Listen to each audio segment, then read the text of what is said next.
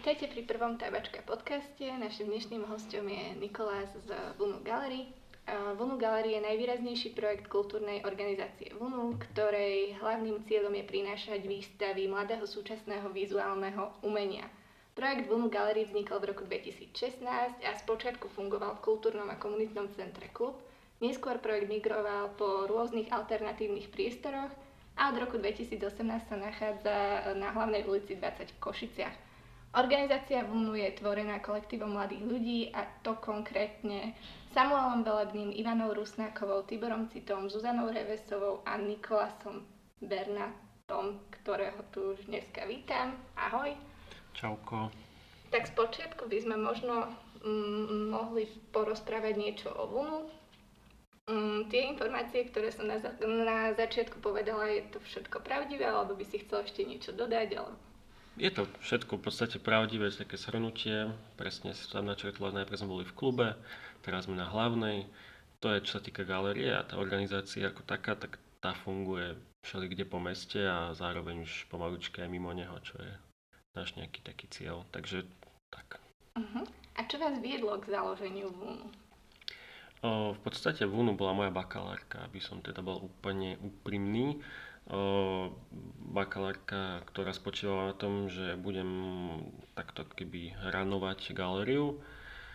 No a od toho sa to odpichlo ďalej. Ja som ešte predtým pracoval na projekte Kotovňa, ktorý sa nachádza v podstate v jednom areáli s tabačkou, bývalej tej veľkej tabakovej fabrike niekdajšej a potom strojárskej školy. No a Kotovňa, ktoré to, ktorá toto všetko vykurovala, tak tá sa v roku 2014 stala takým DIY kultúrnym centrom, kde som robil. No ale potom som hľadal niečo kompaktnejšie, pretože tá kotolňa má 8 metrov vysoký strop a nebolo to tam vždy ľahké, tak e, som hľadal niečo kompaktnejšie a zároveň som to spojil s tou mojou bakalárkou a tak sme, si, tak sme sa nasťahovali do jedného dvojizbového bytu uh, v klube. Uh-huh. A mňa by možno zaujímalo, boli ste skupinka mladých ľudí, alebo si to bol spočiatku iba ty a postupne sa k tebe pridávali, alebo... Tak bolo to také viac solo, tým, že to, bolo, že, tým, že to bola bakalárka, tak hlavne som ten jeden semester, čiže to je koľko, 13 týždňov, no, som to robil hlavne teda ja. Ale už od začiatku sa tam pridal Samo Velebný, ktorý bol síce vtedy ešte v Glasgow, študoval tam Interaction Design, No a Ivanka takisto, že postupne boli pri tom, ale, ale najprv to bolo ako tá galéria, tak tam zase nebolo treba nejaký veľký tím. A potom sme sa začali tomu celému nejak otvárať a postupne sa ukázalo, že nám nebude stačiť uh, robiť len ako keby výstavný program, ale že chceme robiť viac kultúry a tak sa to nabalovalo aj s tými ľuďmi a aj projektami. Uh-huh. A s čím všetkým ste sa museli potýkať ako skupina mladých ľudí, ktorí si chcú založiť kultúrnu inštitúciu alebo galériu? Mali ste nejaké ja neviem, problémy alebo ste sa stretli s nejakým nerešpektom, že ste mladí a umenie je tiež niekedy ako celkom zložité robiť? Vieš čo, ja som to raz vravil niekde, že, že keď si taký, že úplne že mladý a chceš sa aj vymaniť, takže miesto podanej ruky máš skôr ako keby, že vystrčený prostredník, čo je možno normálne. A takto sme trošku keby boli, ale len tak akože vystrčený, ale len tak niekde akože skrytý, že nie, že by mhm. sme teraz ako keby niekomu vystrkovali prostredník, ale to skôr myslím naozaj len tak metaforicky. A v podstate naozaj sme mali pocit, že že síce 2013 bol turbulentný rok, alebo aj niekoľko rokov predtým, a 2014 to ešte stále nejak trvalo a všetky tie investičné projekty sa rozbehli, tabačka bola zrekonštruovaná a tak ďalej, ale mali sme pocit, že, že ako keby práve niečo chýba také z dola, chýba niečo, čo bude naozaj orientované na to mladé súčasné umenie, nielen na tie ako keby etablované hm, kádre. No a v podstate tak sme do toho išli, že, že, že sme si to spravili. Tá komunita okolo klubu Ajanka Galika bola silná vtedy, čiže mali sme zároveň hneď nejaké zázemie, že, že nemuseli sme, že pomohol tomu určite strašne ten klub, tým že, tým, že on sám mal nejaké publikum a my sme boli jeho súčasťou. My sme zase už si už niesli nejaké publikum z tej kotovne, ktorá myslím si, že svojho času tiež bola výrazným priestorom, zase takým keby opozičným ku tým, ku tým dobre a pekne zrekonštruovaným veľkým priestorom, ale myslím, že, že ako tí ľudia takisto ako keby pocitili, že chce to aj niečo e, také iné a niečo, čo bude viacej z dola a čo bude možno aj pánkovejšie a kde možno občas aj vytopí, ale patrí to k tomu. No a proste tak, že neboli tam žiadne problémy a ale, ale išli sme si cestu nejakú, naozaj to bola komunitná vec a chodila na tie, na tie, na tie výstavy skôr taká akože nejaká bublina. Ale myslím, že potom nejak postupne, hlavne cez tie ako externé akcie, keď sme začali robiť v iných priestoroch, nejaké buď väčšie audiovizuálne projekty alebo tak, tak tam sme to nejako veľmi rýchlo naštartovali, že, že začali chodiť aj nejakí iní ľudia na tie projekty, sa pozerať. A, a potom sme už vlastne smerovali nejak k tomu, že, že vlastne chceme, aby tam chodilo čo najviac ľudí, že chceme, aby to bolo také mierne aj popovejšie, pretože pop je super, máme ho radi a treba tú bublinu proste rozplasknúť a pustiť do nej oveľa viac ľudí. A, a v podstate k tomu nám pomohli nejaké projekty, ktorým sa možno dostaneme neskôr. OK. A ešte by ma možno zaujímalo, ste skupinka a teda máte nejak rozčlenené úlohy konkrétne, že ja neviem, niekto je kurátor, niekto má na starosti marketingové aktivity. Ak áno, kto je to? A čo má na starosti?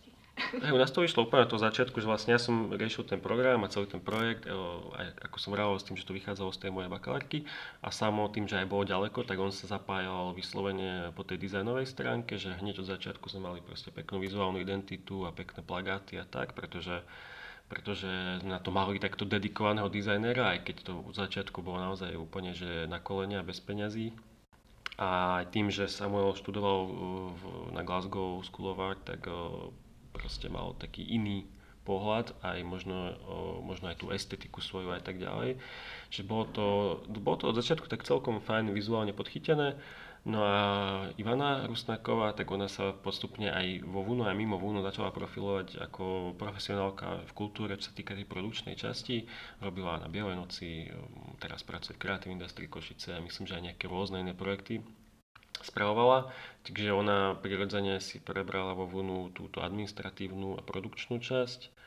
No a Tibor k nám prišiel vyslovene ako fotograf, proste potrebovali sme o, o, takisto ako keby to je druhá taká paralelná vec, že, že ono sa to postupne za posledných 5 rokov vyprofilovalo, že hlavne čo sa týka toho segmentu vystavovania a, a proste prevádzky galérie, je ten digitálny divák už v podstate na tej istej úrovni ako ten fyzický sme sa kosti, takže sme vedeli, že potrebujeme mať mm, výstupy, fotografie, videá, proste potrebujeme mať zaznamenané tie veci, chceme to mať zaznamenané, chceme, aby to žilo navždy niekde v digitálnom priestore. Takže prišiel Tibor a Zuzka Revesová prišla až v podstate, keď sa presťahovala do Košíc pred rokom alebo dvoma, teraz nie som úplne istý a ona nám dávala taký, taký mentoring alebo taký možno odstup od nás samých seba trošku. Uh-huh.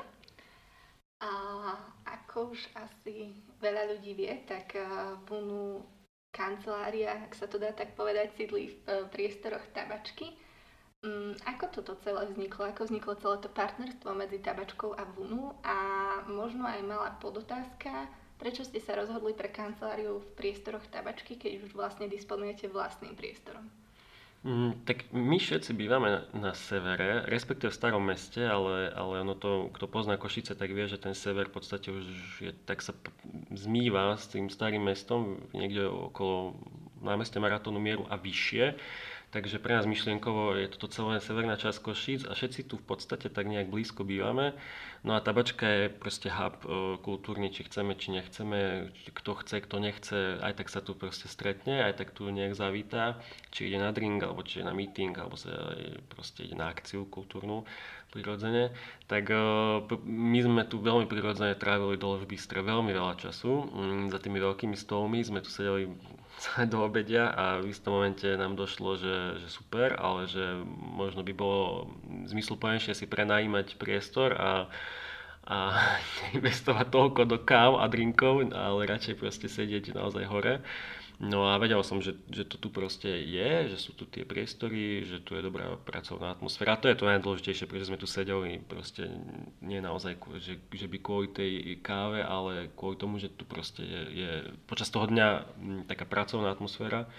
A v podstate ja som sa už potom vypytoval, že či bude nejaký voľný priestor a keď bol, tak sme sa o neho uchádzali a sme tu a sme radi. A v podstate tá pracovná atmosféra bola teraz síce na 3 mesiace dosť prerušená, bolo tu tiško, ale to tiež má svoje čaro. No a teraz sa to znova nejako uh, začína dávať do starých kolejí. Uh-huh. A je podľa teba dôležité, aby si pracovníci rôznych kultúrnych uh, inštitúcií navzájom pomáhali? A ak áno, tak prečo?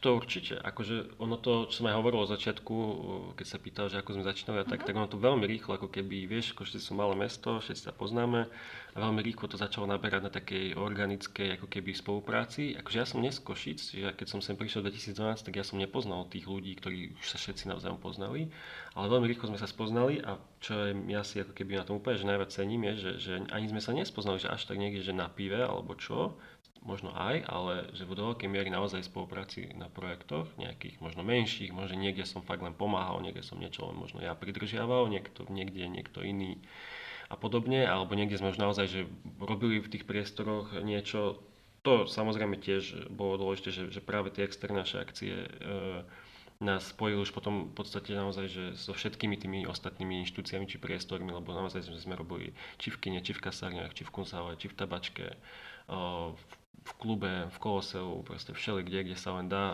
sme niečo robili a tým pádom sme sa, sme sa spojili, spolupracovali, pomáhali si. A to je naozaj dôležité, že nielen, že my sme niekde chceli niečo robiť, ale veľakrát úplne nezišne prišla tá pomoc aj od veľkých, že povedzme od východoslovenskej galérie, tak veľakrát sme si proste pomohli, alebo respektíve oni nám čo je super. A toto, toto je veľmi cenné na Košiciach, že síce sú možno také provinčné pre niekoho, ale človek tu možno oveľa rýchlejšie vybaví niečo, ako keby je v nejakom väčšom meste, kde musí ísť cez lakte a proste tu na to, tu na to super funguje, takže to je zázračné na Košiciach. Aj tam respektíve malosť, hej, že to staré mesto, všetko je tu niekde od konca hlavnej po druhý koniec, hej, presne ten severný Lemo je tabačka, ten južný povedzme kasárne. Všetko sa odohráva v tomto priestore a, a tým pádom je to jednoduché. Človek vybehne niekde peši a zoberie si proste, čo potrebuje, nejakú telku do ruky a už inštaluje za 5 minút. Uh-huh.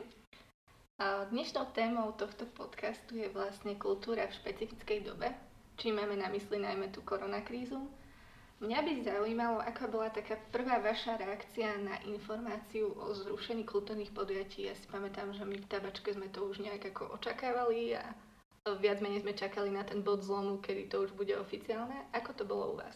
Mm-hmm. Ešte musím, že k predošlej otázke šopu ano. som zabudol spomenúť. To je veľmi dôležité, šopa a galerii sú naši súputníci. O, sme od seba, že 5 minút blízko, takže tiež veľkrát sme spolupracovali alebo si pomáhali. No a k tvojej otázke, No, tak vieš, akože v galerii to je trošku iné. V, v, čo sa týka tých stageových uh, nejakých uh, inštitúcií, prípadne kín, tak tam verím, že to bolo oveľa ako keby bolestivejšie.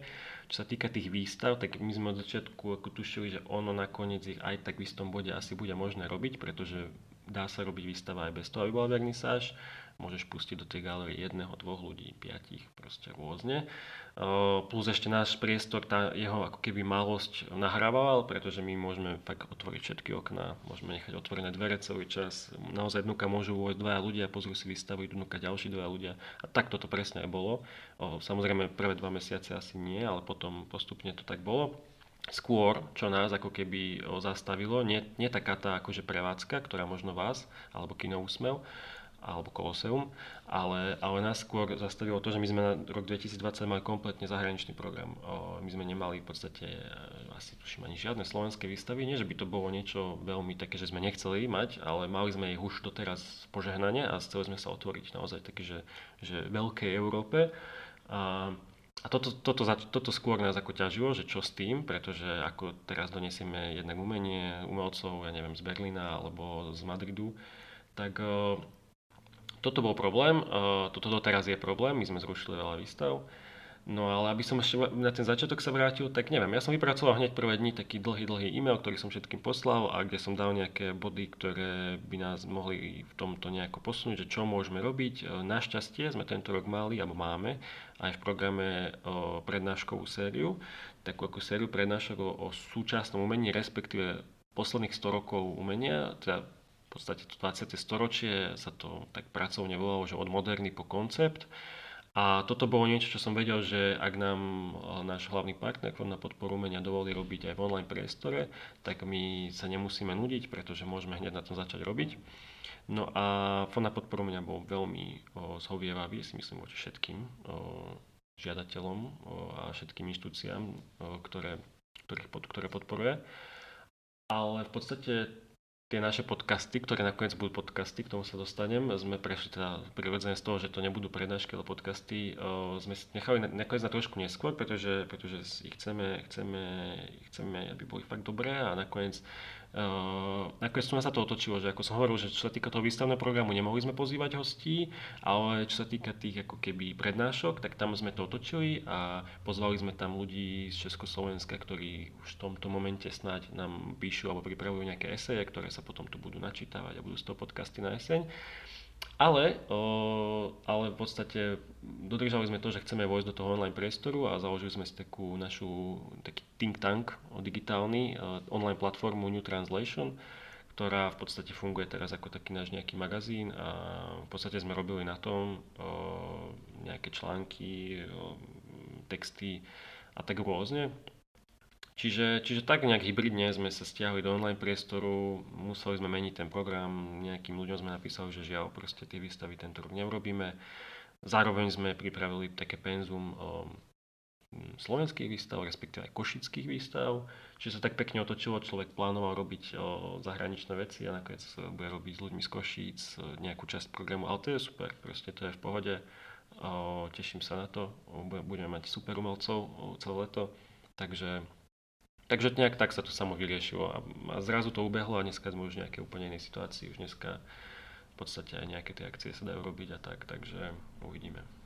Mm, celkom medializovaná situácia bola práve to, že množstvo umelcov, ale nielen umelcov, ale práve aj ľudí zo zákulisia tej kultúry sa ocitlo zo dňa na deň vlastne v nejakej existenčnej kríze. Mali ste aj vy nejaké existenčné problémy, alebo vás to našťastie nejako obišlo?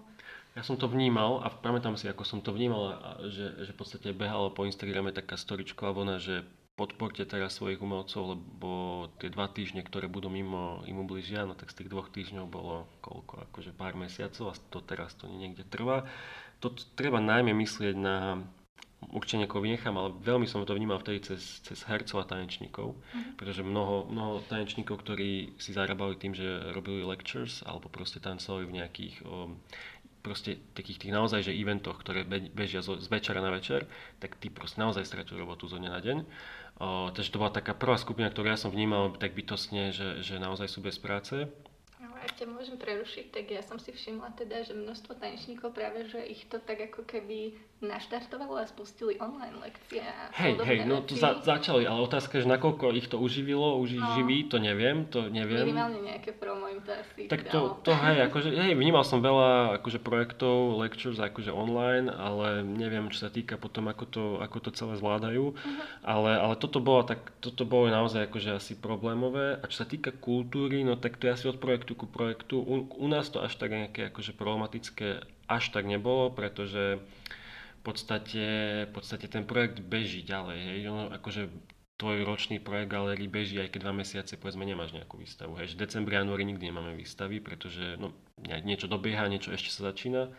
Takže v podstate sme si dali takú pauzu. My sme, ešte taká vec bola, že my sme tesne pred tým, než vypukla, no u nás vypukla na Slovensku pandémia, alebo dôsledky pandémie, tak my sme, my sme vtedy pripravili výstavu Kenny Family, ktorá doteraz je v galerii a tá bola naozaj medzinárodná, že tam boli proste umelci z Madridu, z Milana, z Lipska a z Košic a v podstate to bolo také, že oni nám poslali veci, oni už nemohli prísť, z Talianska sa veci vôbec nedali poslať, ale niečo sme vytlačili na Slovensku. Čiže sme, tak, sme to s nimi aj konzultovali, že čo teraz a všetci, že radšej to správame, že dajme nejaký akož taký, že act, o, správame, e, že proste, že žijeme, že to robíme, tak poslali veci, seba neposlali, ale tak nevadí, snáď niekedy inokedy.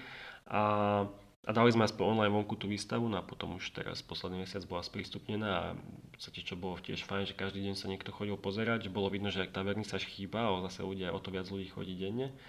Ale aby som úplne zodpovedal tvoju otázku, nie, našťastie nie. Akože rôzne sme si nejak pomohli aj rôznymi nejakými side jobmi a tak a našťastie každý si našiel niečo, čo, čo možno odkladal, alebo čo sa malo robiť až inokedy, ale urobilo sa to teraz. Čiže nejak sme to zvládli, ale naozaj, že že vždy, keď toto nejak na to myslím alebo hovorím, tak myslím práve na tých ľudí, ktorých to škaredo zasiahlo, museli odísť zo svojich nejakých miest, kde žili, sa stiahnuť niekde domov a tak. No proste bolo to pre, určite pre ľudí veľmi nepríjemné, takže to mi je naozaj veľmi ľúto a dúfam, že sa to nejak, dúfam, že sa to už nejak sún napraví. No. Dobre, a bola aj nejaká situácia, ktorá vás, e, pre vás práve bola niečím prínosná na základe tej korony? Napríklad ste spustili nejaké online aktivity alebo niečo, čo ste už dlho plánovali a nemali ste na to čas alebo niečo, čo si naopak ponecháte aj do... Určite ten online magazín newtranslation.net, tak ten, ten vlastne bol na pláne roky, doslova, že roky. A doslova to bolo len o tom, že treba si sadnúť za to a poskladať jednu stránku a vypustiť nejaký kontent, ktorý sa aj zbieral, aj sme mali niečo, aj sme niečo rýchlo urobili. Tak toto mám pocit, že keby sa nestalo to, že sa stalo, tak doteraz není, lebo doteraz by som si na to nesadol proste mm, skladať stránku.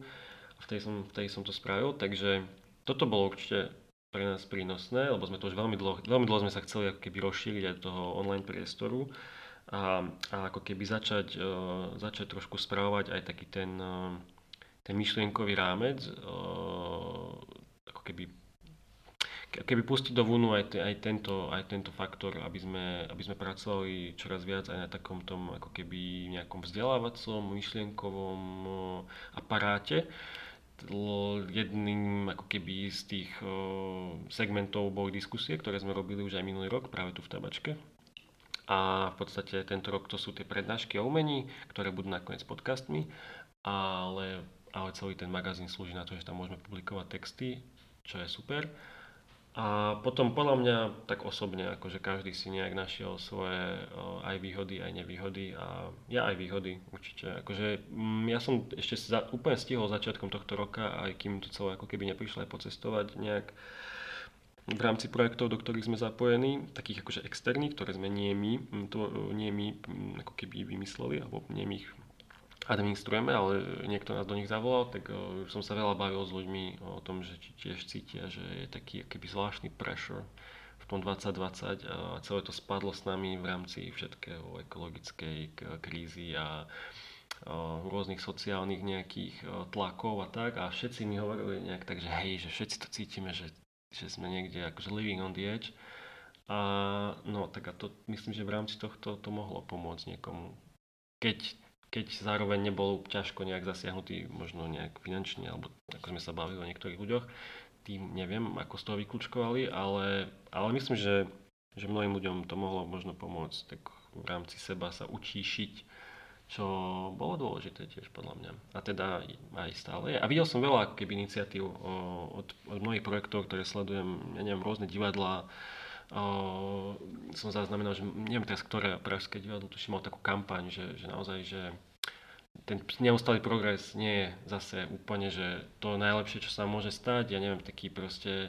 Mnoho, mnoho projektov začalo keby akcentovať to, že, že naozaj to stíšenie má zmysel a že ten neustály progres nás môže aj nakoniec môže byť kontraproduktívny, pretože žijeme takú dobu absolútneho hypu a takého nejakého, že každý je nejaká self-celebrita a, každý sa niekde pušuje minimálne nejako, že na, na tom Instagrame alebo aj v reálne svojej kariére.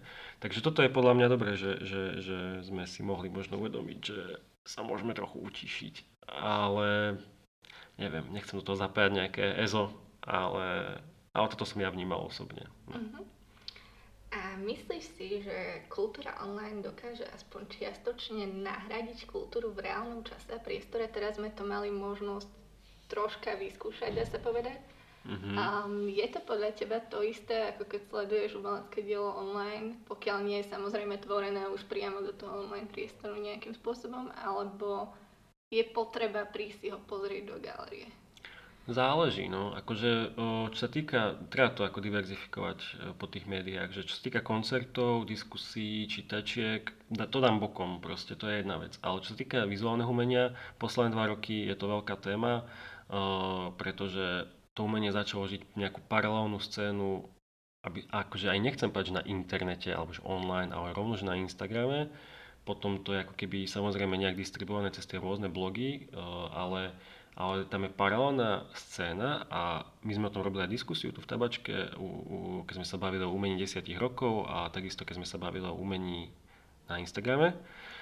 A, a v podstate potom už odtedy vyšli aj nejaké odborné publikácie, ktoré sa tomu venujú eh, a, a, a rôzne eseje a už sa k tomu dá naozaj dostať a, a treba ako keby na toto myslieť, že to, že, že to umenie naozaj si našlo eh, toho digitálneho diváka, aj ten digitálny priestor, v ktorom funguje. A naozaj sa bavíme nie o umení, ktoré je vytvorené pre web, že sú to nejaké web stránky alebo nejaké softové veci, ale proste reálne ako nafotené výstavy, ktoré, ktoré sú švacnuté akož na Instagram a normálne ako si to tam pozeráš. A, a to je akože jedna vec, že si to pozeráš, a druhá vec je, že naozaj čo to dáva tým umelcom a dáva im to paralelnú ako keby scénu, paralelný nejaký akože kariéru nejakú doslova, kde si môžu budovať ktorá sa potom samozrejme odzrkadluje fyzicky, že tých ľudí potom volajú na výstavy, robia tie výstavy, robia to umenie a ono to umenie nakoniec ako do veľkej časti vieš, ten pomer diváka ako fyzického a digitálneho je obrovský nepomer. Teda, hej. Samozrejme, že keď, keď vystavuješ, ja neviem, že v, v Tate Modern, tak tá návštevnosť je obrovská, ale pokiaľ sa bavíme o Vunu a o X projektoch podobných európskych project spaceoch, tak tá návštevnosť toho fyzického diváka je nejaká a potom, potom toho digitálneho, keď to robíš dobre, že proste keď máš to dobre zaznamenané, keď tie výstavy sú zaujímavé a potom keď to ďalej si žije tým životom na hlavne tých blogoch a potom samozrejme tom Instagrame, tak, tak to je proste akože obrovské číslo a, a toto je posledné dva roky proste veľká téma. Čiže z tohto hľadiska to vnímam, že nie je to rovnaké, je to iné, je to úplne iné. Je to, ale nepovedal by som, že to je iné, by som povedal, že to je paralelné niečo. A čo sa týka koncertov online a takých týchto ďalších vecí, ktoré sme zaznamenali, tak to neviem. Tam mne to chýba. No, ako ja som to moc, ako, dal som nejaké veci online, že som si aj nejakú prednášku vypočul, aj nejaké koncerty, streamy, ale tak to chýba strašne. No. Čiže nechcem teraz povedať, že pri vizuálnom umení to až tak nechýba, ale to vizuálne umenie si našlo le, úplne legitímnu a paralelnú cestu digitálnym priestorom. A tie ostatné médiá, neviem. To je asi otázka na tých ľudí, ktorí robia hudbu alebo divadlo a tak ďalej. Uh-huh. A myslíš si, že keď divák sleduje umenie online, dokáže mať z toho rovnaký nejaký estetický zážitok, ako keď sa na neho príde pozrieť osobne v reálnom priestore a čase?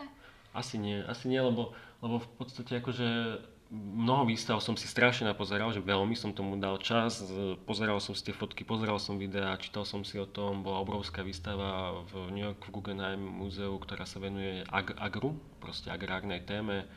A je to úžasný projekt, ale proste keby som tam bol a stal by som pred tým traktorom a kráčal by som po tej pôde a cítil by som to všetko, čo tam je a mohol z toho aj ošahať, tak asi by som sa cítil ináč, než keď som si to pozeral hoď niekde akože full screen, vieš, super rozlišenie, ale jasné, že to nie je také. Takže nie, ale ako vravím, je to nejaká, nejaká cesta paralelná, ako sa k tomu dostať. Uh-huh. Vráťme sa naspäť k VUMu. Uh-huh. V akom režime fungujete aktuálne? Už sa môžeme tešiť na také tie vernisáže na vašom Pavláči, na aké sme zvyknutí, alebo ešte stále nejak tak striedmejšie? Zatiaľ sme stáli, zatiaľ sme si ako keby nechali otvoriť tú výstavu, o ktorej som hovoril, že, že vznikala práve v čase, keď sa zatvárali galerie.